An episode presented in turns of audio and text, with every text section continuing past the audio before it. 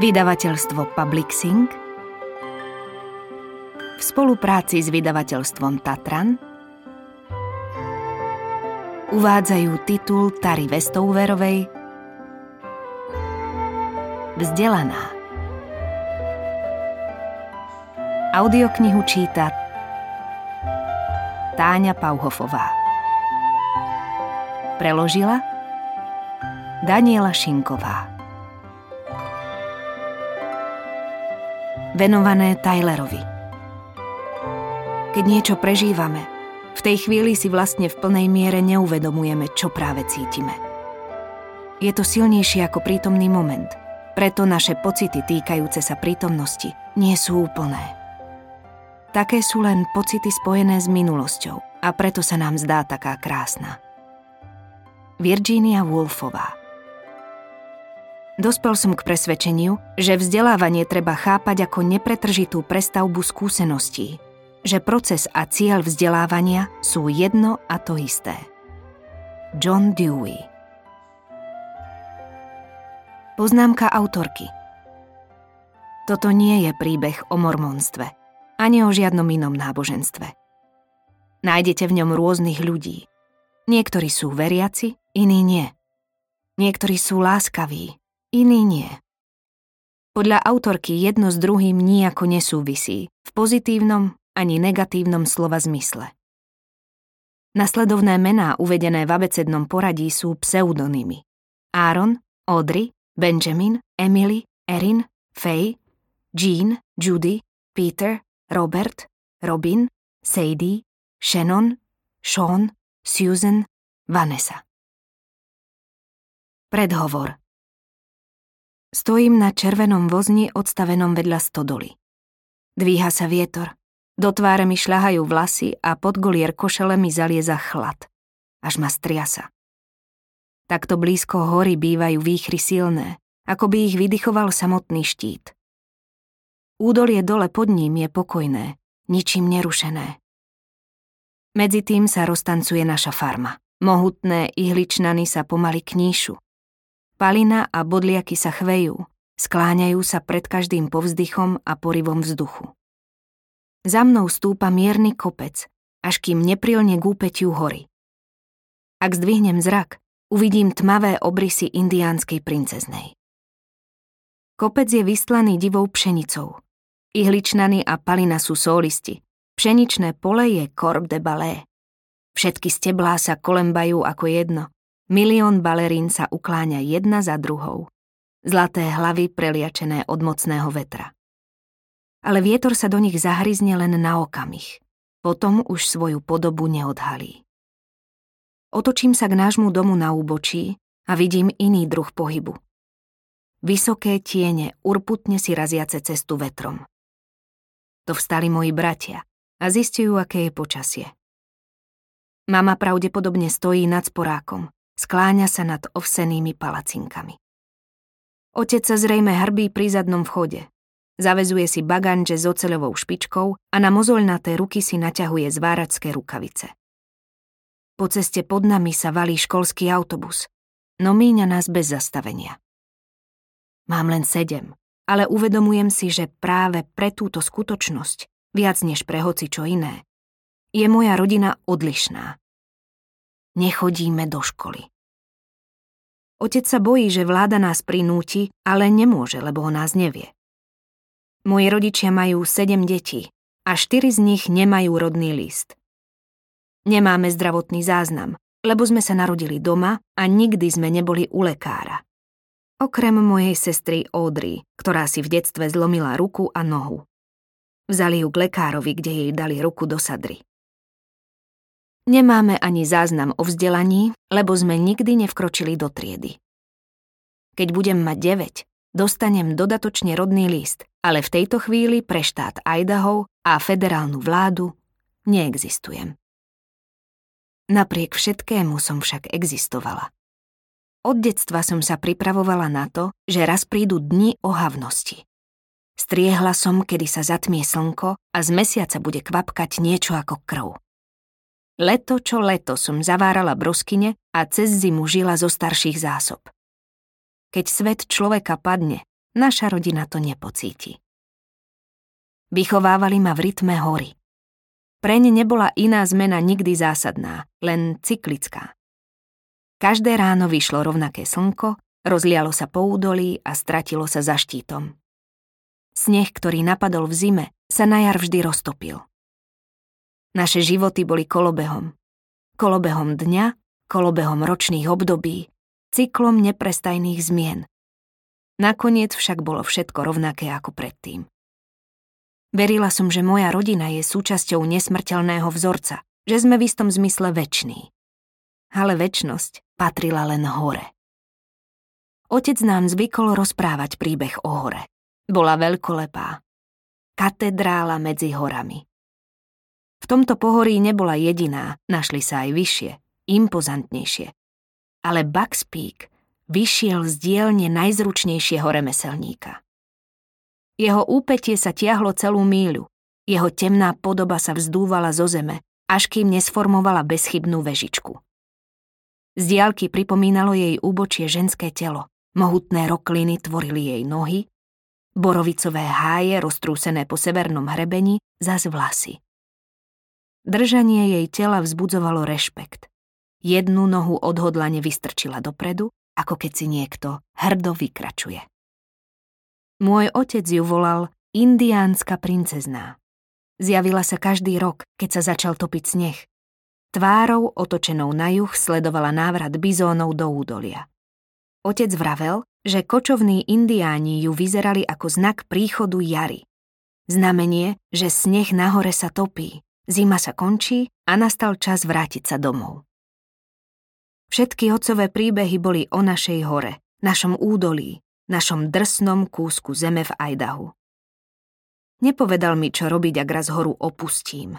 Ak sa preplavím cez oceán, odcestujem na iný kontinent a ocitnem sa na neznámom území, kde darmo budem vyzerať na obzore princeznú. Nepovedal mi, ako zistím, že je čas vrátiť sa domov. Časť prvá Prvá kapitola Vyvoľ si dobré. Moja najživšia spomienka vlastne ani nie je spomienka. Je to príbeh.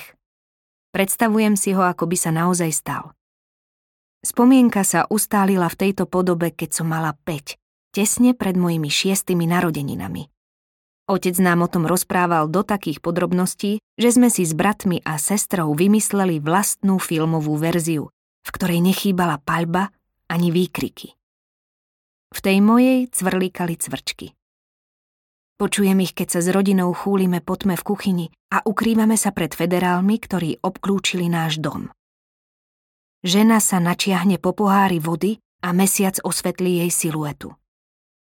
Ozve sa výstrel, ako úder bičom a žena padá. V mojej spomienke vždy padá matka s malým dieťaťom v náručí. Dieťa do príbehu nezapadá. Som najmladšia zo siedmých súrodencov, ale ako vravím, nič z toho sa nestalo. Raz večer, rok na to, ako nám otec rozprával spomínaný príbeh, sme sa zišli, aby sme si vypočuli otcovo čítanie z Izajáša, proroctvo o Imanuelovi. Sedel na našom gauči horčicovej farby, v lone otvorená Biblia. Mama sedela vedľa neho, my ostatní sme sa uvelebili na ošúchanom hnedom koberci. Maslo a med bude jesť, zabručal otec hlbokým monotónnym hlasom, unavený po dlhom dni práce so šrotom. Dokiaľ nebude vedieť zavrhnúť zlé a vyvoliť dobré. Nastalo ťaživé ticho. Ani sme nemukli. Otec nebol vysoký, ale dokázal si vynútiť v miestnosti rešpekt. Bolo na ňom niečo podmanivé. Mal vážnosť proroka. Ruky mal hrubé a kožovité. Boli to ruky muža, čo celý život tvrdo pracoval. A v nich pevne držal Bibliu. Potom verš prečítal druhý raz, tretí a napokon štvrtý. Za každým o čo si zvýšil hlas. Oči, pred chvíľou opuchnuté od únavy, mal zrazu otvorené do Korán a čulé. Ide o svetú náuku, oznámil nám bude sa na ňu dopytovať pána. Na druhý deň ráno otec vyčistil chladničku od mlieka, jogurtu a syra a ešte v ten večer na korbe auta doviezol 270 kg medu. Izajáš síce nehovorí, čo je zlé, či maslo alebo med, vysvetľoval otec uškrňajúca, zatiaľ čo moji bratia vláčili biele nádoby do pivnice. Ale keď sa človek na to spýta pána, povie mu to. Keď prečítal verš svojej matke, Vysmiala sa mu do očí. Nemáš ani toľko rozumu, čo by ti vošiel za jeden necht. Babka mala úzku hranatú tvár a nekonečné zásoby indiánskej bižutérie striebornej a tyrkisovej farby, ktorá jej v trsoch vysela z vyziabnutého krku a prstov. Bývala pod kopcom, blízko hlavnej cesty. Tak sme ju volali babka z podkopca aby sme ju odlíšili od maminej matky, ktorú sme volali babka z mesta. Lebo žila 15 míl južne od nás v jedinom mestečku v okrese. Malo jeden semafor a obchod s potravinami. Otec so svojou mamou vychádzali asi ako dve mačky so zviazanými chvostmi. Mohli sa rozprávať celý týždeň a na ničom sa nezhodli, ale spájala ich láska k hore.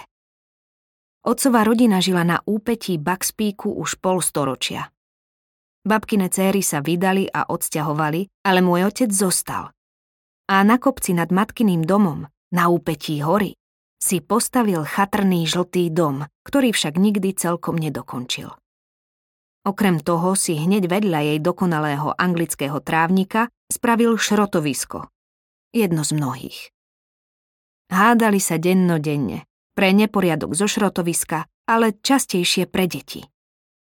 Babka bola presvedčená, že by sme mali chodiť do školy a jej slovami nie sa tárať po horách ako divosi. Podľa otca bola štátna škola úskokom vlády, ktorý mal odviesť deti od Boha. Poslať deti do školy, vravieval. Je to isté, ako ich odovzdať rovno diablovi. Boh otcovi povedal, že o nové zjavenie sa má podeliť aj s ľuďmi, čo žili a hospodárili v tieni Baxpíku. V nedelu sa takmer všetci zhromaždili v kostole, v orieškovo-hnedej kaplnke hneď vedľa hlavnej cesty s malou, stroho vyzerajúcou vežičkou typickou pre mormonské kostoly. Keď otcovia rodín opúšťali kostolné lavice, odchytil si ich. Začal bratrancom Jimom, ktorý si ho dobromyselne vypočul. Vysvetľoval mu, že mlieko je hriešne a pritom mu mával pred očami Bibliou.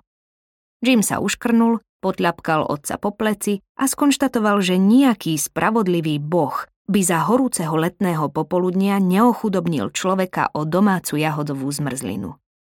Toho už za rukav ťahala jeho žena. Keď prechádzali popri nás, zachytila som závan hnoja. Spomenula som si, že Jimovi patrí veľká mliečna farma kilometra pol severne od Buckspíku. Keď sa otec podujal kázať proti mlieku, babka ním napratala chladničku do prasknutia. S detkom pili len nízkotučné, ale zakrátko ste u nej našli všetko.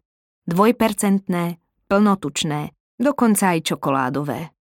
Asi považovala za dôležité dať týmto spôsobom najavo svoj postoj. Raňajky sa stali skúškou lojality. Každé ráno sme ako rodina sedeli okolo veľkého stola z opracovaného červeného duba a jedli buď sedemzrné vločky s medom a melasou, alebo sedemzrné palacinky, tiež s medom a melasou. Keďže nás bolo 9, palacinky neboli nikdy celkom prepečené. Vločky mi nevadili, ak som si ich mohla zaliať mliekom. Obilné šupky sa usadili na okraji a vločky ním nasiakli no od otcovho zjavenia sme ich jedávali s vodou. Bolo to ako jesť blato. Netrvalo dlho a musela som v kuse myslieť na všetko to mlieko, čo sa babke kazí v chladničke. Nakoniec som začala vynechávať raňajky a chodila som rovno do stodoly. Vykydla som prascom a naplnila válov kravám a koňom, potom som sa prehúpla cez ohradu, obišla stodolu a bočnými dverami vošla k babke. Raz ráno som sedela na linke a sledovala, ako si babka mliekom zalieva misku s kukuričnými lupienkami, keď sa ma spýtala. Ako by sa ti páčilo chodiť do školy? Nepáčilo. Ja na to. Ako vieš? Vybafla. Ani si to neskúsila. Naliala do misky mlieko, podala mi ju, potom sa uvelebila na pultíku rovno oproti mne a sledovala, ako do seba hádžem vrchovato naplnené lyžice. Zajtra odchádzame do Arizony, oznámila mi, ale to som už vedela. Keď sa začalo ochladzovať, vždy odišli s detkom do Arizony. Detko vravieval, že je pristarý na zimy v Idahu. Od chladu ho boleli kosti. Vstaň skoro ráno, nahovárala ma babka. Okolo piatej. Vezmeme ťa so sebou a dáme ťa do školy. Pomrvila som sa na stoličke. Chcela som si predstaviť, aké to je v škole, ale nedokázala som to. Namiesto toho sa mi vybavila nedelná škola, kam som chodila týždeň čo týždeň a neznášala som to. Jeden chlapec, volal sa Áron, všetkým dievčatám povedal, že neviem čítať, lebo nechodím do školy a odvtedy sa so mnou nikto nerozprával. Otec to dovolil? Vyzvedala som. Nie, odvetila babka. Ale kým zistí, že si preč, budeme už ďaleko. Odložila moju misku do drezu a civela von oknom.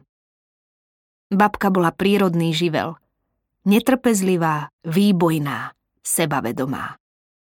Pri pohľade na ňu človeka myklo dozadu – Vlasy si farbila na čierno, čo ešte zvýrazňovalo jej bez tak prísne črty. Najmä obočie, na ktoré si každé ráno dokresľovala hrubé atramentové oblúky. Kreslila si ich priveľké, až jej tvár vyzerala pretiahnuto. Okrem toho boli aj privysoko, čo jej dodávalo znudený, takmer sarkastický výraz. Mala by si chodiť do školy, poznamenala. A Otec by ťa nedonútil priviesť ma späť? Spýtala som sa.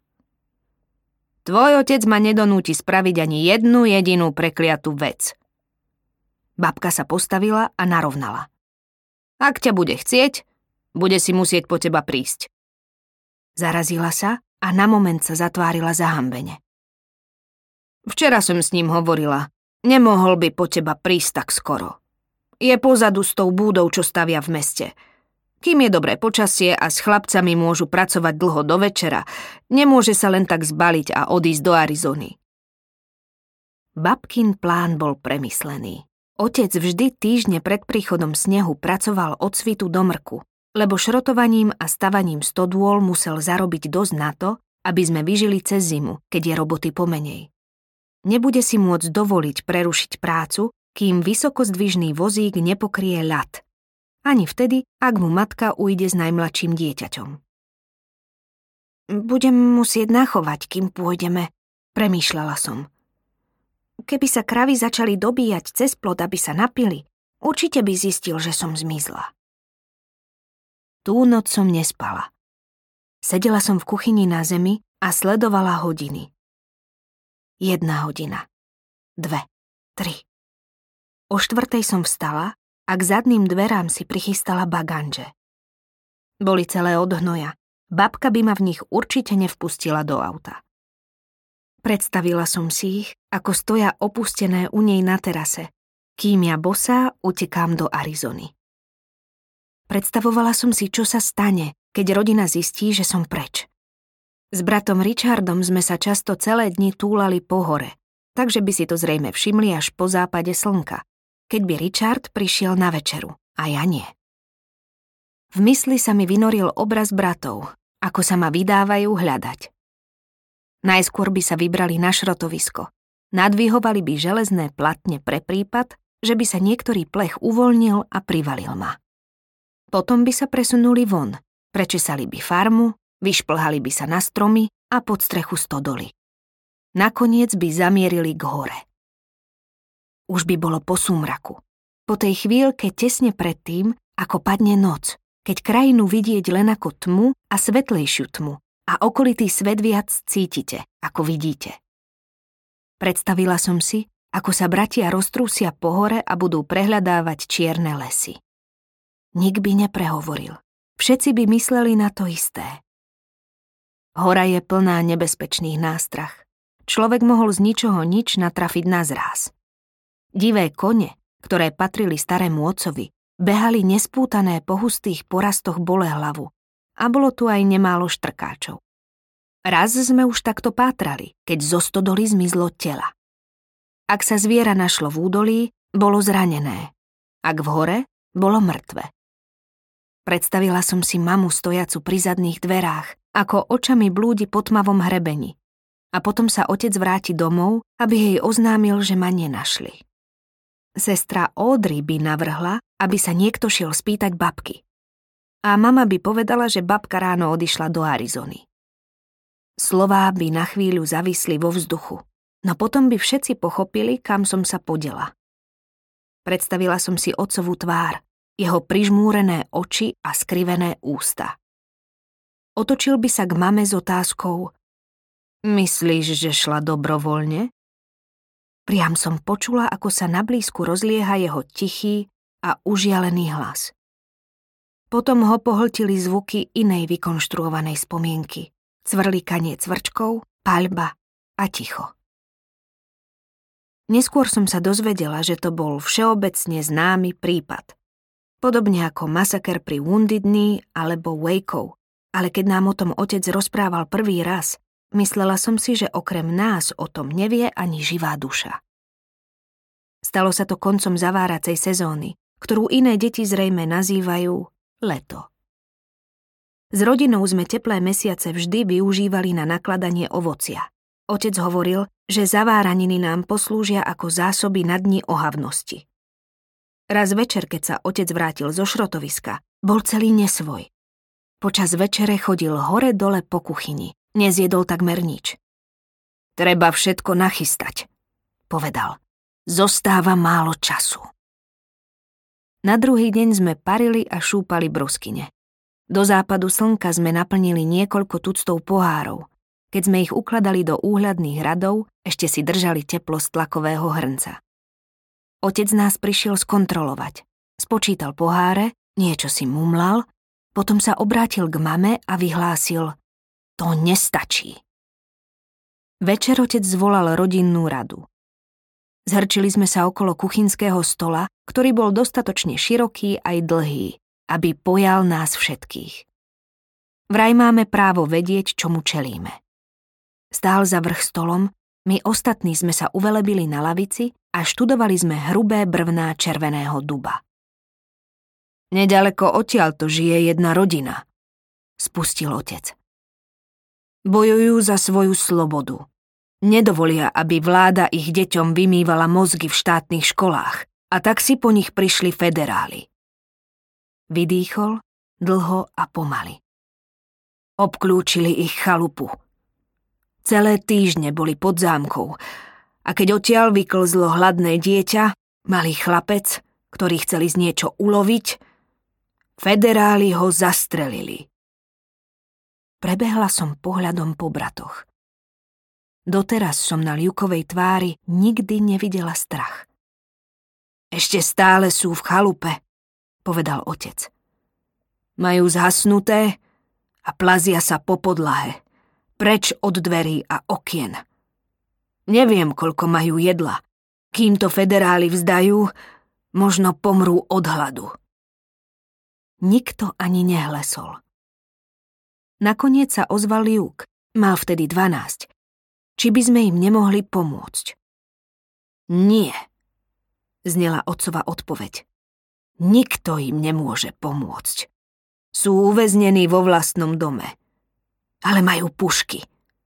Stavím sa, že preto tam federáli ešte nevtrhli. Urobil pauzu, aby si sadol, pomaly a strnulo sa zosunul na nízku lavicu. Zdal sa mi starý, opotrebovaní. Nemôžeme im pomôcť, ale môžeme pomôcť sebe. Keď federáli dorazia na Buckspeak, budeme pripravení. Ten večer otec vyvliekol z pivnice hrbu starých vojenských batohov. Oznámil, že nám poslúžia na plnú poľnú. Ešte v ten večer sme si do nich nabalili zásoby, liečivé tinktúry, prípravky na čistenie vody, kresací kameň a kresadlo. Otec nakúpil hotové jedlá, aké zvyknú so sebou nosiť vojaci. napchali sme si ich do ruksakov a predstavovali si okamih, keď sa po úteku z domu budeme skrývať pod divými slivkami pri potoku a zjeme ich. Pár mojich bratov si do ruksaka pribalilo aj pušky.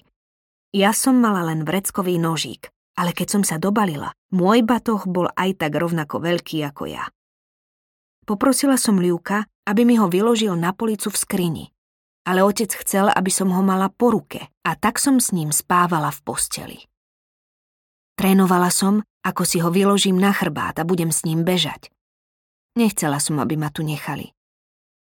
Predstavovala som si, ako o polnoci unikáme do bezpečia princeznej. Učili ma, že hora je náš spojenec. K tým, čo ju poznajú, vie byť láskavá no pre votrelcov je na najvýš zradná a preto sme vo výhode. Ale keď máme po príchode federálov nájsť útočisko v hore, prečo sme potom zavárali toľko broskýň? Hádam by sme neteperili na kopec tisíc ťažkých pohárov so zaváraninami. Alebo ich potrebujeme, aby sme sa mohli zabarikádovať v dome ako Weaverovci a bojovať? Zdalo sa, že sa chystáme skôr bojovať, najmä keď otec o pár dní na to doniesol domov tucet vyradených vojenských pušiek, prevažne samonabíjacích SKS-iek, so štíhlými striebornými bajonetmi úhľadne zloženými pod hlavňou. Pušky boli uložené v úzkých plechových škatuliach a obalené v kozmolíne. Hnedastej látke s konzistenciou podobnou loju, ktorú bolo treba odstrániť.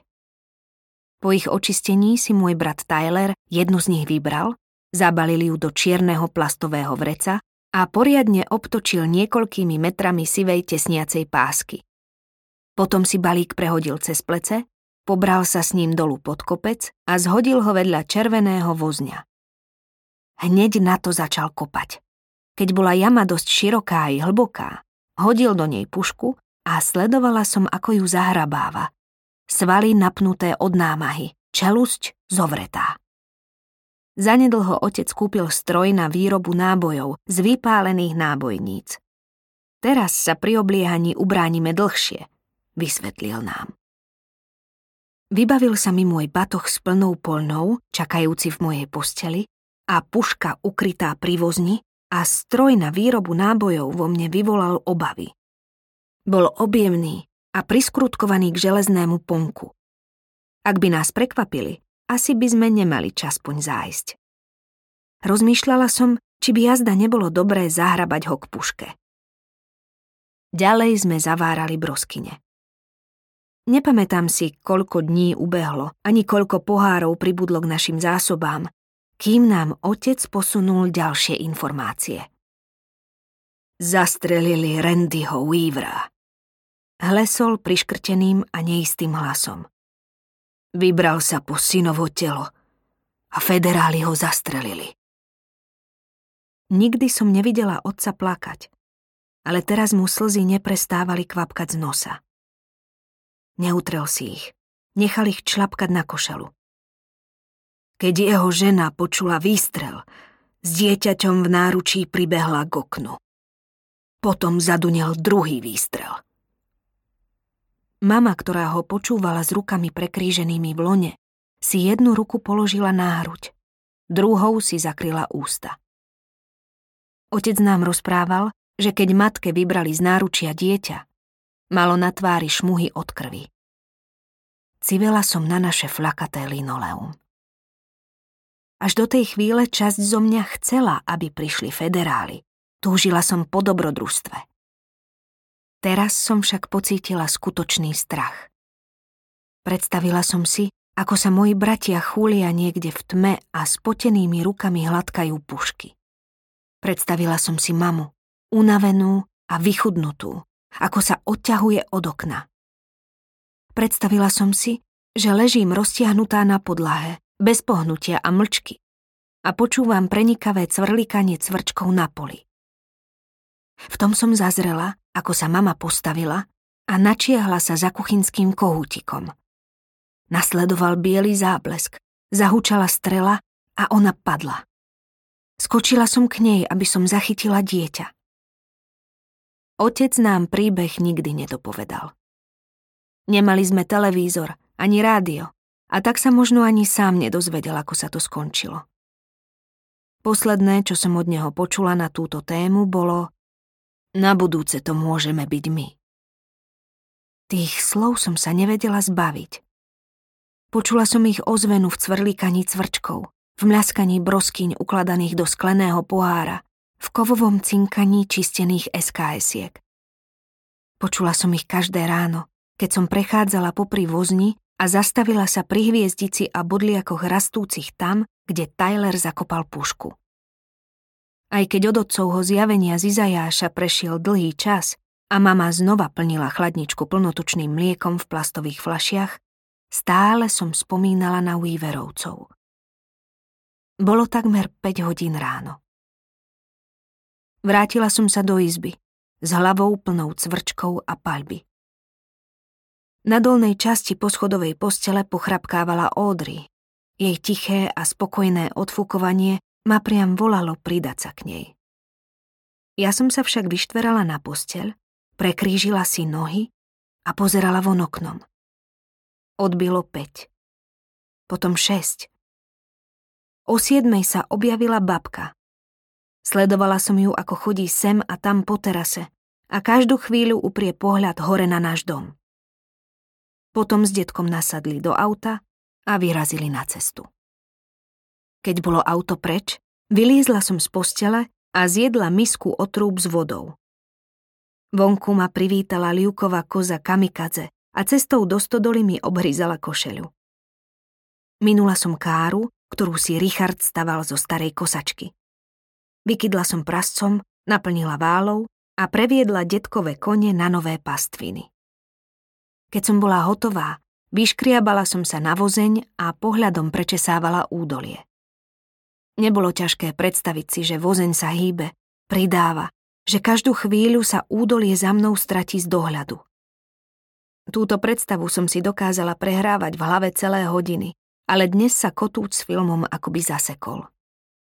Otočila som sa na západ, preč od polí a tvárou k vrchu. Princezná mala najostrejšie kontúry vždy na jar, keď spod snehu vykukli ihličnany so svojím tmavozeleným ihličím, ktoré na žltohnedom podklade zeminy a kôry vyzeralo takmer čierne. Teraz bola jeseň. Ešte celkom nezmizla, ale strácala sa. Červené a žlté odtiene utíchajúceho leta zahaľovali jej tmavé obrysy. Čo skoro malo nasnežiť. V údolí sa prvý sneh ešte roztopil, ale nahore sa udržal.